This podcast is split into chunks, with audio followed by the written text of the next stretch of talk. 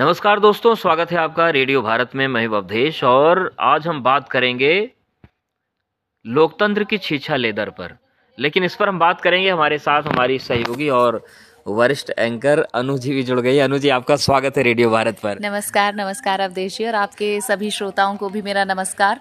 और जैसा आपने कहा कि वही लोकतंत्र की छीछा लेदर पर हम बात करेंगे तो इस पर मेरे विचार ऐसे हैं और जो मैं सोचती हूँ इसके बारे में कि आजकल हम देख रहे हैं कि कई धार्मिक मुद्दों को अच्छा लेकिन एक चीज़ पहले क्लियर कर देते छेछा लेदर भी कई तरीके से होती है हाँ। तो आज हम बात कर रहे हैं सड़क छाप छेछा लेदर होती है जो उसकी जो सड़कों पर मतलब ऐसा लगता है कि जैसे वो कहते हैं ना कि क्या तुम्हारे बाप की सड़क है तो आजकल लोगों ने साबित करना शुरू कर दिया कि हमारे बाप की सड़क है हम्म। और किसी भी मुद्दे को लेकर सड़क पर उतर जाना लेकिन वो कितने उपयोगी हैं आम जन के लिए, इस पर सवाल है। अब देखिए कि जैसे हम जानते हैं कि लाउड स्पीकर को लेकर, हनुमान चालीसा को लेकर, अभी पंजाब में जो हुआ खालिस्तान और शिवसेना के जो समर्थक थे, ये आपस में भिड़ गए।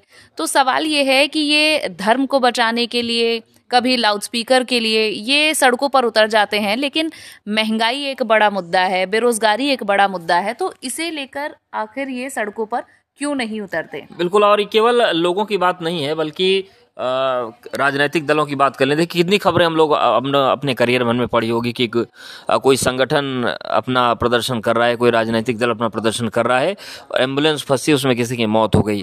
तो ये लंबी फहरिस्त चल रही थी। बताइए कि आपको क्या लगता है कौन जिम्मेदार है इस सड़क छाप राजनीति का या सड़क छाप से चले इधर का? हम्म, और ये भी हो सकता है कि सड़कें अब खाली छोड़ दी गई हैं नेताओं की तरफ़ से पार्टियों की तरफ़ से जो जनता के मुद्दे नहीं उठाते। इस वजह से ऐसी छींचा लेदर करने वाले लोगों ने उसे एक्वायर कर लिया है और किसी भी तरह से इसका इस्तेमाल किया जा रहा है जबकि कहा जाता है कि लोकतंत्र में अगर सड़कें खाली हैं तो समझो कि संसद बेलगाम हो रही है। इस तरह की बातें कही जाती हैं और अब तो बेशक ऐसा लगता है कि जिस तरह के कानून और जैसा माहौल चल रहा है तो कहीं बेलगामी की हद ना पार हो जाए। तो इसलिए सड़कों को भरना ज़रूरी है लेकिन वो भी वैल्यूएबल होना चाहिए वो समाज के लिए देश के विकास के लिए कुछ वर्थ होना चाहिए। हाँ, और देखिए आपकी इस बात से ना एक चीज़ मुझे याद आ गई कि जो हमारा संविधान है ना, उसमें जो अधिकार दिए गए हैं तो हम पूरे देश में कहीं भी आ जा सकते हैं। हमारा मौलिक अधिकार है।